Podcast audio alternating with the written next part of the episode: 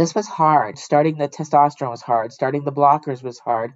But when you think about that, this is going to be a manipulation of his body. It's hard to wrap your your mind around and your heart around. Now he's excited about it. He can't stop talking about it. And he knows. I mean, he knows who he is. Sometimes kids have a clear vision of what they want and need their body to look like in order to feel affirmed in their gender. If a child doesn't know, that doesn't make them not trans. It just means the stuff is confusing and they aren't sure what they need. This is one of the main reasons we go slow, and one of the main reasons we always want to be sure that you have a comprehensive support team to help you through the medical side of transition. Because knowing when it's time or when your kid is ready is very difficult to do when you're trying to also manage your feelings and whether or not you are ready. You're listening to Camp Wildheart, your guide for raising a transgender child and nurturing an affirming family. I'm your host slash head counselor, Mackenzie Dunham. Today we're going to hear again from Laura. If you haven't already listened to episode three, go back and listen to it. This is when we first meet Laura and we hear about her journey with her son Lucas and how she had to find the courage and support in order to deal with her own feelings about him coming out. Lucas has been out a while now, and Laura has come back to share with us about what it's like to navigate the medical side of transition with him. But before we jump into her story, I recently learned about a place that I really want to share with you. Camp Aranu'tiq is like a real life version of Camp Wildheart. It's a camp in New Hampshire for transgender kids and their families. I clearly love camp, and I wouldn't trade anything for my experiences as a camper when I was a kid. If you've been parenting a trans kid for a while, you probably already know the many barriers that get in the way when trans kids want or try to attend a camp that's designed for cisgender kids. So the other day, I had a chance to sit down with Nick Teich. Nick is the director of Camp Aranu'tiq, and I wanted to share our conversation about the magic of camp first, and then we'll jump back into the medical stuff. Nick, welcome to Camp Wildheart. I'm super, super, super excited to have you because you are literally living my dream, um, which is to have a camp for trans kids. So, can you tell me about your camp and how it came to be, all of the all the things that we need to know about Camp Aranu'tiq. So Camp Aranu'tiq, I founded it in 2009. Mm-hmm. And it came out of two sort of main events. One was that I was at that time, I had gone to camp as a kid and been a counselor and a member of the leadership team. And then I got a year round job. Couldn't go back to that camp and started to volunteer one week a year with a, a charity camp and when I announced that I'd be transitioning, knowing the people that were running it, I, I actually didn't expect much of a pushback. And their initial reaction was good. Mm-hmm. And then they got me on the phone with the board of directors and a lawyer and told me that, that I would not be able to return for the good of the kids and um, mm-hmm. see you later. So that was quite surprising. And um, it just made me think if I'm getting this, what about kids who know they're trans or non binary, what we were calling gender variant back then? Mm-hmm. Um, what are they doing for camp? So the other part of it was realizing that there were really no good places for them to actually be able to be out, be themselves, express their gender in the way they wanted. And with my love of camp, I said, I got to start something. So it started as a one week camp with 40 kids the first year, and wow. then it just grew from there kind of exponentially. So now we're um, we do six weeks of the flagship camp, which is kids only, and then we do two uh, four day family weekend events. And all told, we have um, over 700 participants coming to Camp Aranu'tiq in a summer and That's we amazing. now own our yeah. own property. So that's good. That's fantastic. So I'm a, a lifelong camp goer as well, um, and which is one of the reasons why I feel so passionate about it. But can you? And I, this isn't one of my questions, but as you were talking, I just thought, oh, I got to ask, why is camp so important to you? What did you get out of camp that you just thought, oh my God, kids have to have this? Camp is very, very important to me because I just felt like even though, you know, I didn't understand that I was trans back then. We're talking about the 90s, mid 90s, when I was at camp. I felt like I could be myself at the camp I was at. I felt accepted. And when you're at an overnight camp and you're spending all that time there, you get to know people so well, and your friendships and your bonds with people are just, I don't know anything else that really matches it because it's not a school situation where you're attending classes, you don't have any of that stress. It's just pure fun and games and growing and gaining confidence and being able to be yourself. And I went for eight weeks every summer and I just, I couldn't get enough. It was a, a countdown to camp the second I left. Mm-hmm. And it really, I think, had a, just a big impact on me. And I think every kid should be able to uh, experience it if they want to. 100% agree with that. I spent my summers very much at various camps, and then as soon as I could, I became a camp counselor. Same sort of thing. Um, so it feels just really, really valuable and important those relationships you build.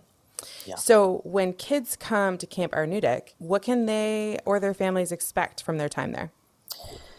So from the beginning, it was really important for us to not center the experience around being trans, whatever that means. yeah. Um, um, in that, yeah, all the kids know they are, or, you know, non binary, gender queer, you know, all the related identities, but to center it around being a kid and just camp. Mm-hmm. So yeah. we do things like arts and crafts and kayaking and swimming and archery and rock climbing and, mm-hmm. and, you know eating our meals as a group um, cookouts and campfires you know just late night talks which are i think one of the best parts of camp. Heck yeah. And that's just kind of you know what we do. And everybody knows that everybody else there um, identifies similarly to them. And so when you come in there's a feeling of just camaraderie and feeling like you know someone better than you would at a random camp. And so it, it really helps build the relationships sooner, quicker, build into friendships. And we hope that while our camp is technology free, mm-hmm. after camp, they get each other's information and keep in touch because that's really important. We always say, like, if you're having a bad day or someone's messing with you because of your gender, lean on your camp friends. And I think a lot of kids are able to do that and, um, you know, keep those those friendships. And how have you seen kids grow throughout the weeks that they're there? Yeah, in a lot of different ways. Um, a lot of times trying things that they would never have tried feeling like they can do something. For instance, we got a lot of kids who, when they first are deciding to come to camp, they tell me they hate sports. This is not everyone, but some kids. Yeah. And they don't want to, they just don't want to do sports. And I, I try to ask them why. Why do you hate sports? And typically, not always, it comes down to sports being competitive and performance based and gendered. So I say, okay, what if we did everything we could to take those out of the equation, which we do at camp, and you're basically, you know, you're not worried about the gender piece, anyone's playing any game, and we're not competitive. And if you, you know, if you kick a ball and it doesn't go anywhere near the goal, nobody's going to laugh at you or you know, say you lost it for their team, they're just going to go get the ball and continue. Mm-hmm. Would you be open to trying it? And I think that's a good way to get kids more interested in different activities. So we've seen them grow that way. Definitely seen them grow in their confidence in general. Just that it's okay to be who they are and that they feel like they're going to be accepted. And for the people that don't accept them, maybe those are not people that they need to continue relationships with. Mm-hmm. So, and I, I just think in terms of I thought I was the only one going through XYZ, and just in talking to their bunkmates and their counselors too, the counselors are mostly trans and non-binary as well and provide just wonderful role models for the kids to just be able to see i'm going to be okay. Um, mm-hmm. i have these people you know they went through hard times and, and it's not easy but i can be a functioning uh, adult member of society and a happy person. That's really important. So those are some of the different ways we see them grow. That's awesome. So if I got listeners that are excited, as excited as I am, right? That they're like, oh my gosh, how do I get my kid to go to camp? Where should we send them to find out more? So, definitely our website, which is camparanutiq.org. So, it's C A M P A R A N U T I Q dot org. And also, our larger organization is called Harbor Camps. So, if you can't remember that one, you can remember harborcamps.org. Mm-hmm. And that will uh, have a link to Camp Aranu'tiq. We are full for this summer coming up, but we're uh, going to start our applications again probably in September or October of 21 for summer 2022. Wow. How soon do you fill? You know, we actually expanded this year to take almost 200 more campers, so I did not expect to fill the way we did. But we filled our last slots sometime in I think early April. Wow. So that's awesome. Congratulations. Thank you. And just for the record, I'm on the West Coast. I'm Washington State, but where is Camp Aranu'tiq? So it's in New Hampshire, so northeast New England.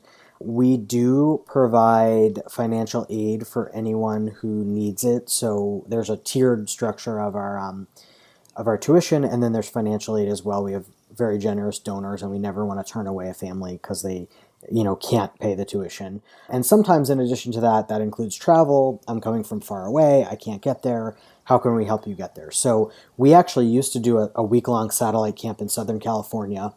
And when we were able to buy our camp in New Hampshire, we really focused all of our efforts on that. And so we still have a lot of West Coasters who come to us, you know, able to enjoy one, two, or three weeks at a time at our camp. That sounds amazing. Well, Nick, thanks so much. I really, really, really appreciate your time and for sharing with us about camp. And hopefully next summer, we'll see a lot of our kids going that way too.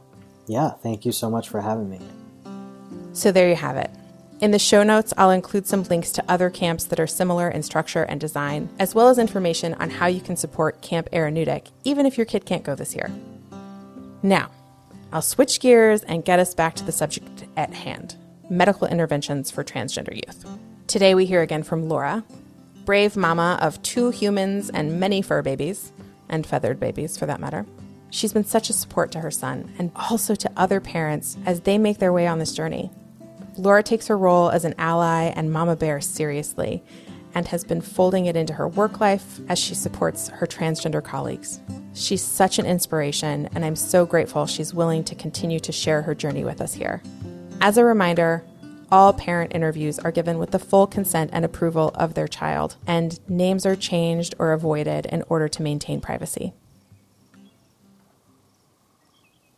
So, last time we talked sort of about like sort of coming out story and your sort of experience with that. So, I'm hoping that this time we can talk a little bit more about how you and Lucas have navigated the medical side of things. So, the last couple of episodes have been about medical and as families sort of think about how they're going to continue that path. You know, there are so many questions. And so I'm just wondering if you wouldn't mind sharing a little bit about your experience with just navigating that with Lucas. And do you remember when medical stuff first came up with Lucas? Well, I think yes. The first was the um, hormone blockers. Mm-hmm. So he was put on the hormone blockers, and that came up relatively soon after he came out. Mm-hmm. Um, and with the support of you, we developed a letter and sent that in, and he was approved to get the blockers. So he's been on blockers now, I think, for a little over two years. Mm-hmm. So he never actually experienced a full menstrual cycle. He does have some top, some breasts, but with regard to the development of the hips, we caught that really early. So he really didn't have a lot of development. But as I say this, you know, he'll sit there and, and say that he hates his butt or he hates mm. his hip. Mm-hmm. So, you know, and I'm sure you're well aware of, they have such dysphoria about any part of their body. And he, he hates his breasts. And my mom and him had a conversation when he was starting to develop, and he wanted to take a pair of scissors and cut them off. Mm. Um, that's how much he hated them and how it wasn't part of who he wanted to be and um, we are we are scheduled to have his top surgery this December. So mm-hmm. a little bit, you know, was six six months away, six months away now, yeah. and he his whole what he wants to do, and it's just you know they have in the whole scheme of things they just want to experience such little things. I mean, such normal things that they just look for as such excitement. His biggest excitement is to walk around the house without a shirt on. And that's such a common, like, I'm going to wear my no shirt. It's going to yeah. be the best, right? Like, and you're like, okay, well then what? You know? yes, that's right. what else am I going to see? Anyway, so um, Mhm. and then the, the you know the the tank tops. You know, he just you know he wants to be comfortable wearing those. He doesn't want people to see his binder. That's Um. So that's that's what he's that's what his focus is now. He just wants that. So that's really exciting. And before I started, before we started today, I had him look at when he started his testosterone.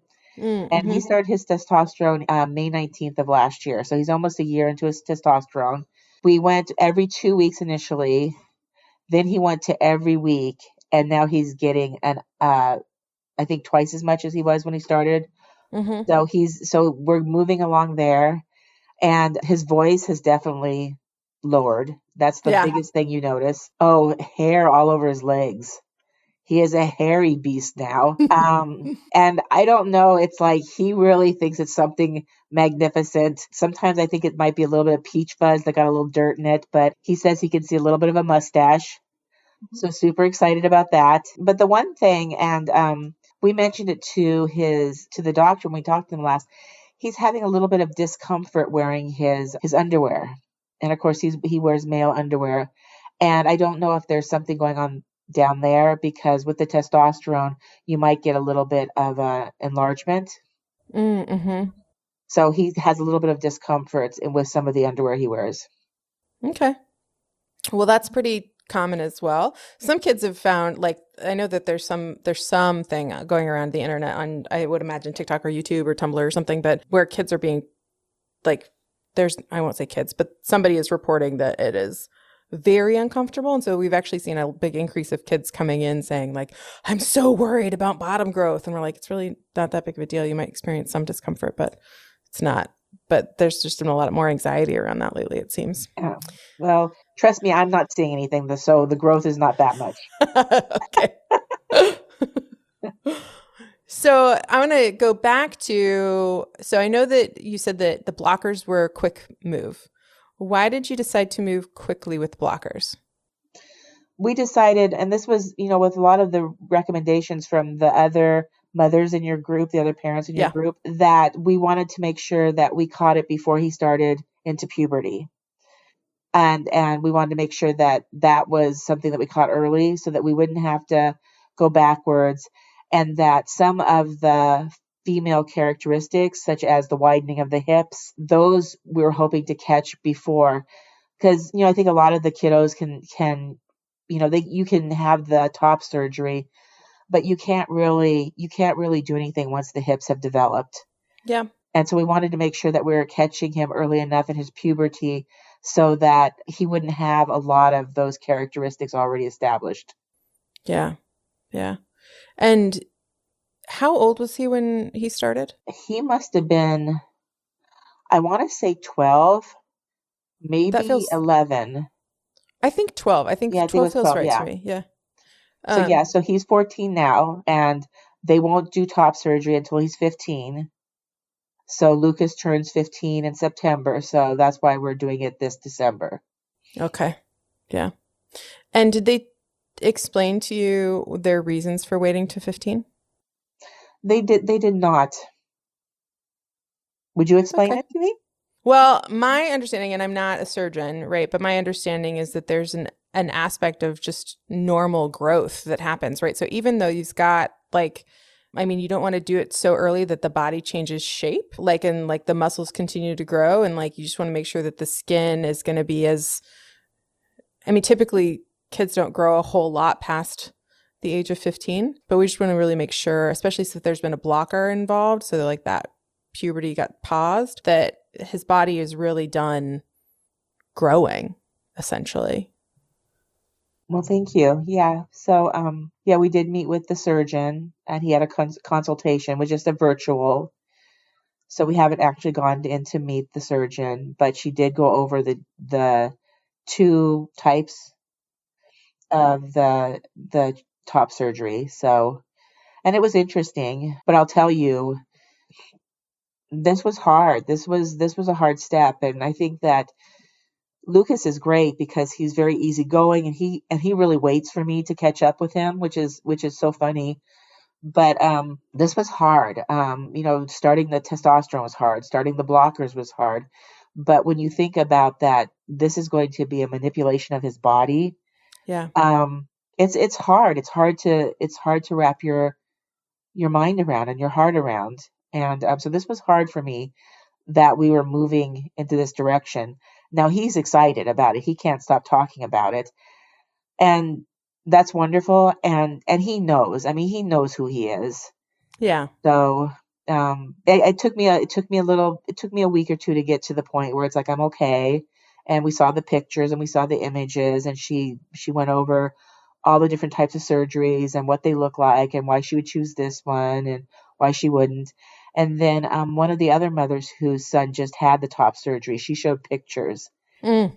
And the pictures were phenomenal. I mean, this kiddo at two weeks after the surgery, totally flat, hmm looked looked great. And they were able to put a little bit of pecs in there. He looked good. He looked really good. So yeah, so Lucas is excited. So when you say that this was like each step has been hard, you know, for you as mom, can you say a little bit more about what kind of hard you experienced? Um, well, when he first when he first came out, it was just it was hard because, you know, what kind of life would he be living? You know, what would he be stepping into, and how could we support that? And you know, when you when you go back and look at Lucas as he was growing up, there was so many signs that we didn't take as signs at the time, but now we're like, oh my gosh, yes, it Yeah. was it was so clear but you really worry and you want to do what's best for your kiddos and you just really worry about things and it's Mhm. like now i'm like the the mama bear for the lgbtq and you know we he goes to a junior high that just had a total remodel like a rebuild the school and i asked him where the gender neutral restrooms were. And they don't Mm. have them and i said you guys are kind of behind the times. And it's like you know i just for a public school it just it's amazing that they don't have that. And i happened to go in on march 31st which was trans visibility and i said well do you, you know what today is don't you? And nobody in the office knew what the day was so i had to educate them. But yeah and they were just like well you know he can come up to the front from the front office and he can use one of the the staff's restroom which really it's not it's not addressing these kiddos because these kiddos are camels at, at school because there's no real place for them to go. It's sad it's sad because i i think that i think society as a whole is scraping the surface. I don't think they're making the necessary long-term sustainable actions that they need to. Yeah, I think that as the as society starts to, well, I mean, we sort of take two steps forward, two steps back, and sort of it's what it feels like in many ways. Um, so one of the things that I'm hearing from you though is that you have noticed a shift within you, right? The from going to being really afraid in the beginning of what kind of life is he going to have, to I'm going to create a world where he can have the same kind of life he would have had. exactly exactly and and you know when you look at when you look at the kiddos you know i look at myself and i don't know if i could make this change i just don't know if i'm strong enough and when i look at when i look at the kiddos the trans kiddos they are they are so strong it's there's so much strength emotionally Mm-hmm. there's so much strength physically Mm-hmm. and there's so much strength strength mentally mm-hmm. that they have to have and they they have to have that to move forward because there's going to be hurdles there is just going to be hurdles and you know you can be the the most well informed parent out there and you can you know make sure that you're setting the the stage but you're going to there's going to be hurdles and you can't predict all of the hurdles just like Texas who would know who would know Texas would put out some bill that that I would be I'm I'm apparently a child abuser now. Well, So- only if the bill passes in Texas. Only if the and bill if you- yes. and if you live in Texas, then yes, they would consider you to be a child abuser. But fortunately, you don't live in Texas. You live a state where that it's very unlikely for that to happen. But I also want to just note, right? Like you are feeling the weight of just knowing that that legislation exists somewhere in America. Exactly, because what are what are those parents doing? Because I'm sure there's I'm sure there's a parent just like me who has a son just like Lucas that is going what am what am I what am I supposed to do now? Because these kiddos know and and you can see it in their in their face in their heart. You can see and they know. Yeah. Even though they're minors they know. They do know. They know you know right? And the way that the world works now they've got friends all over the world all over the country right with gaming and things like that. And so most of the kids that i know and that i work with i know for sure no kids that are in those states and there's a lot of fear could this happen here? I don't know. Those kids probably thought it wouldn't happen there. Those yep. families probably never thought it would happen there. Even though those are conservative states, it's still shocking, you know, shock to the system to see it happen. You know, nobody should have nobody should have the right to say what happens to another person's body if they make the choice. You know, it just made me so mad when I saw it because Lucas is going to lead his best life and nobody has the right to tell him what life he can or cannot lead. Yeah. So yeah, we're working towards it. We're working towards the the surgery and um super excited, a little scared but super excited. It's pretty awesome to see you go from really scared to a little scared and super excited. I'm really excited for him. Because I'm telling you, it's like when he started his testosterone, he would be like, Mom, do you think my voice is going down? Do you think my voice is going down? Do you think? And it's like, it definitely has gone down, but it's funny when people who haven't seen him for six months, they really notice. I was looking at some pictures the other day of when he was a baby, and I don't even remember him as the person he was. And I know that a lot of the kiddos refer to their previous names as their dead name. Yeah. And we don't use that term here in this house because that name meant a lot and it's just a name that we that we have we have retired. So yeah, but yeah, it's you can't even you can't even remember him as as who he was. You know, as I'm just thinking about the way that Lucas sort of like would come to you every day and say like how's my voice today you know sort of a thing i always tell kids and this is more for the parents who are listening than it is for you because you're already through the stage of of that. But whenever kids start testosterone, I always tell them to make a recording of their voice on the day of the, like the first day and then to do it like once a month ever or, or maybe most of them try and do it like once a week, but once a month or so, so that when they have those days where they do, they're like, nothing's changed because that, that day almost always comes where they feel really dysphoric about something and then they're just sort of depressed and they feel like nothing has changed. And they have a really hard te- hard time seeing all of the changes that have happened because they do they happen so slowly as we want it to. Like we don't want kids to go through like a giant change. We want them to go through a transition. We want it to be slow. Puberty moves slow. We don't want this to move any faster than that. So the the having the recording is a really beautiful way that they can I can say like where's that recording of you talking 6 months ago? Right? And they pull it out and they're like whoa! And I'm like yeah. Yeah remember that? See how much more you see how different it is now? Oh yeah okay. Things are changing. It's all right. One of the things you know and I have to say that Lucas was really fortunate. They said when we started the testosterone he may get acne yeah. He really, he really did not see an increase in acne. So he was really lucky in that fact. That's really lucky because there's a lot of kids who are like, oh my God, what is happening to my face? I'm always like, so if you might be, this might be the first time you ever see zits and go like, oh yes, it's working. Uh, it usually only lasts a few minutes because then you still have zits. And I don't know any kid who really enjoys that, but it definitely changes their relationship with acne for the first little bit.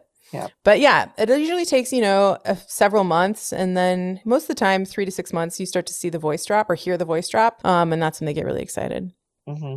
I'm just wondering when you, when Lucas started blockers, we'll just start there and then I'll do the same question for testosterone. But when Lucas started blockers, what did you notice shifted for him in terms of confidence or attitude or just overall sense of self? Well, I think it, I think the first thing is is he really never had to have a menstrual cycle. Yeah. And I think I think when you look at you know the difference between males and females, that's a big thing. That was great in the fact that he didn't have to experience that. It didn't have to Mhm. re-emphasize to him that he wasn't in the right body. He didn't have to have that. So I think that was that was great. I think the the bigger thing was the fact that somebody was listening to him Yeah. and we were doing something. And I think that when we talked um, in the last recording, Lucas and I had set set a goal that we would do something every week, just a little something, whether it was buying new underwear or um, you know getting his name changed at school. And so the blockers was a big one. It was a big Yeah. win for him that week when we first got him. So I think the confidence there in the fact that he really never has had to experience some of the changes in the body that the women ex- experience on a monthly basis. So that was that was confidence in itself, and, and just that somebody was listening to him. And of Yeah. course, he's still on the blockers. He'll continue with the blockers until his testosterone levels get to be at a certain level. So he does Yeah. Yeah, and that's normal for kids who start out with a blocker, right? They don't want to take that away until the testosterone is at a level that is going to override any of the other productions that happens for the body. Yeah, so anyone who's listening to the blockers, they're given about I think it's 86 days, 84 days. Of course, Lucas gets the testosterone once a week. Yes. But he started out with every other week, right? Yes, he started out with every other week. Yep. Yeah, and then and that's pretty typical for when kids start really um a little bit younger and Lucas did start a little bit younger than some kids do. That was just because he was they're pacing his puberty to match that of his peers. Exactly. And I think I think when we saw you and and as I'd mentioned in the last one, I mean you were you were the shining light. I don't think we would be where we are right now and Lucas would be living the life that he's living if we had not got in touch with you and actually were were able to, you know, join your sessions and and have that community that you allowed us to be in. But I think he was the youngest that you had seen Mhm. at that point. Well, not that I'd seen in total, but in that in that particular cohort that you were in Uh-huh. and the kids that went to the kid group that I did alongside the parent group, he was definitely the youngest in that group. I have a different group that I did for that I do for littles. Um, and he was too old for that one. so it's like, okay, uh, put him with these like 14, 15 year olds. And he did fine. It was great. They just took to him and loved on him, which was awesome. yeah. He was like the little brother. He was totally the little brother. Yeah, still is for a lot of them. Yep. When he started testosterone, how did that shift things for him and for you? so I'll I'll tell you with the with the blockers, the blockers you can stop and the body will go back. With the testosterone, they give you a list that you have to to read and you have to sign off on both yourself and the kiddo. There are some characteristics that when you're on testosterone, if you stopped, they wouldn't go back. So you need to be aware of that. That was a little bit scary because these are permanent changes now. So the blockers definitely what what Lucas needed and and we were able to stop a lot of the characteristics but it wasn't it wasn't a permanent the testosterone is a permanent he was he of course was was ecstatic he had been looking forward to to starting the testosterone i think that was another age thing he had to be a certain age before they could start the testosterone Yeah, there's a minimum age for, yeah. for sure. So he he was before the minimum age when he started the blockers, and then he started the testosterone last year. So he's just been doing great. He wasn't apprehensive at all. He I don't even think he read the whole pamphlet. He was just like, "Let me sign." And I'm like, "Wait a minute here." I said, "This will never go back. So you know your voice will never get higher if you change." If we if we stop doing the testosterone, and it's like he looks at me like, why would we stop the testosterone? So it's, like, okay. So I can't remember. I think there's three things that don't, that won't go back once they Body start. hair, voice, baldness. That's right. Yeah. Once you get those, the facial hair and body hair, once those grow in, they continue to grow in. Not necessarily at the same rate if you were to come off of testosterone, but any male pattern baldness that shows up, which does typically show up for even in your teen years still, if it's in your genetic line, like you can bet that that's going to come and get you. Um, so that hair doesn't re- grow back if you go off of testosterone, and then your voice drops, yep. right? And if you go off testosterone, your voice stays at that level it bottomed out at. Mm-hmm. So just you know, just be aware that that these are permanent changes, and you know, as a mother, as a parent, you just the the word permanent, you know, and it's like, and I I know when when Lucas goes through puberty and when he grows up, you know, there'll, there'll be changes regardless if he was a male or female. But, you know, as a male, it's just, it's just important to know that, that these changes as you move forward, they are permanent. It's a little scary. It really is. Yeah. And I always like to tell uh, folks too that even though they are permanent, right? Like your body won't regenerate or correct them back from where they are. Um, there are still ways that you can modify your body like through like electrolysis and things like that. So if like a kid did come off testosterone at some point and say like I'm really uncomfortable with this body hair situation, like there are ways to remove body hair. Uh and there are ways to like people deal with baldness all the time or thin right. hair and voices come in all different ranges, right? And so all of those things, even though they are quote unquote permanent, like they're still manageable. Exactly. But let me just let you know that that there's no way Lucas is going to get electrolysis if I don't have it. we are a hairy family, so I love it, Laura. One thing, one thing though too, just just so um, everyone's aware and stuff, where he gets his testosterone shots and his legs, they are that's very very dark thick hair. Yeah yeah. So don't be scared. That's one thing i tell kids i'm like make sure you do your shots in like multiple spots because you're gonna get like a little patchy. Yes. Yeah and they're always like what that and the butt hair those are the things that they're like what where is this butt hair coming from nobody told me i'd get back hair or butt hair and i'm like I said body hair, man. so they're like, I thought you meant legs and chest.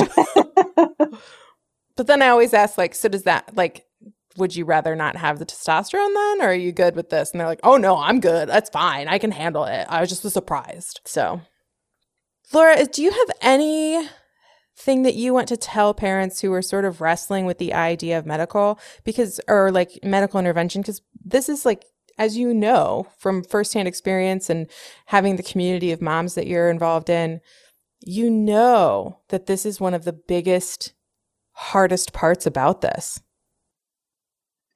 It is. And I think that, I think that every parent, you want to support your kiddos, you want to support their life choice and them being happy. And as I saw in, in Lucas, Lucas was definite. I mean, Lucas is a boy. We think back on it there, he was always a boy. He was just born in a in a female body, but he's always been a boy. He's always been a man now or a young man now. Um and you want to support that. You want to support that because the happiness that you see on their faces when their when their voice deepens, when they get that hair, you know, when they don't have periods, it, it it's just going to warm your heart and you're going to know you did the right thing um, trust me, you will. Just make sure that the individuals, the support groups that you surround yourself with are experiencing the same thing and that they have the historical knowledge and go ahead and tap into that because that's a great resource. Mackenzie is a phenomenal resource. And I, the the doctors, of course, that we are working with are doctors that you work with. Yeah. And with and that a lot of the other families have worked with. So we're very comfortable in the doctors. We're comfortable in their in their familiarity of the the trans kiddos and what's going to occur. And when we saw the top surgeon, she showed us pictures. She gave us all of the different information on the I think it's the double incision or the keyhole yeah. that, the choices, the methods, and we we don't know what what Lucas will get. It just depends on when he actually goes in for a physical consultation. Yeah. But very knowledgeable, very kind, and she you know she put it out there. The repositioning of the nipple, the nipple will not be the same as it was. Just be aware of that and and what it's going to look like. And she gave us some really hard pictures. She gave us the, the truth. So we know. And um, Lucas was not not deterred at all. He's like, when's December? How many months is December? Can I do it before? like, yeah. So no, he's super excited. And um, the one thing, the one thing that he is the most worried about, and I'll give it, it's it's it's not the actual reduction of his chest. Yeah. That he's the most worried about. He's the most worried about the drain. Oh yeah. Uh-huh. So for those listeners who don't know, like when you have top surgery or even when you do when they do just regular breast reductions, they typically insert a drain to drain off extra fluid in the tissue as it heals. And those drains have been they they basically feel like a phone cord like under your skin. Um and they're really uncomfortable. And you have to like monitor these tubes and strip these tubes. And they're really it's it's a process and it's quite annoying. And that is something that I have heard continuously from folks. It's like, I can handle it. It's fine. Do I have to do the drains? Is there any way we can avoid drains? That would be great because they are. That's a scary part. So then to think about like walking around with tubing underneath your skin for a, a few days, and it usually takes you know seven to ten days before, and they get them out of their post-op appointment, and it's generally recovery from top surgery is not a very comfortable process at first. The first month can be quite tricky, which is why we always make sure that they have a really clear support system of who's going to be around to help them with stuff. Exactly. And I think that's why they also do them in December. So the kiddos have a little bit of time with the holidays. Yeah, they try and always time it, or at least around here. I shouldn't say everywhere, but around here, they're really great about timing surgeries for teenagers with their school breaks, really trying to keep them in school and not have this be a big disruption to their entire life. And it's like, and, and, and the drains, so they'll feel the drains up where their breasts used to be. So these tubes are long. Mm-hmm. They're really long and they can get like caught on things. and they've got these like bulbs down at the bottom that you got to kind of keep in your pockets. I mean, it's just like, bleh, no thanks. and Lucas is a talker, so I'm I'm sure I'm going to hear everything he feels. Oh yeah, Mm-hmm. So I'm that sure. that could be its own podcast. Yeah, I'll just have him on, and I'm like, Lucas, let's talk about drains. tell me, tell me what it feels like. Let's explain this to people. He'll, he'd probably just love it. Yes. yeah. All right. Well, Laura, anything else that we want to leave for parents when it comes to this stuff? Sounds like community, finding the right support people, trusting medical professionals, but developing relationships with medical professionals that you know you can trust, not just trusting blindly. No, exactly, and stuff, and, and find the support group and stuff, and know that when you find that support group, your support group, you are loved and your kiddo is loved.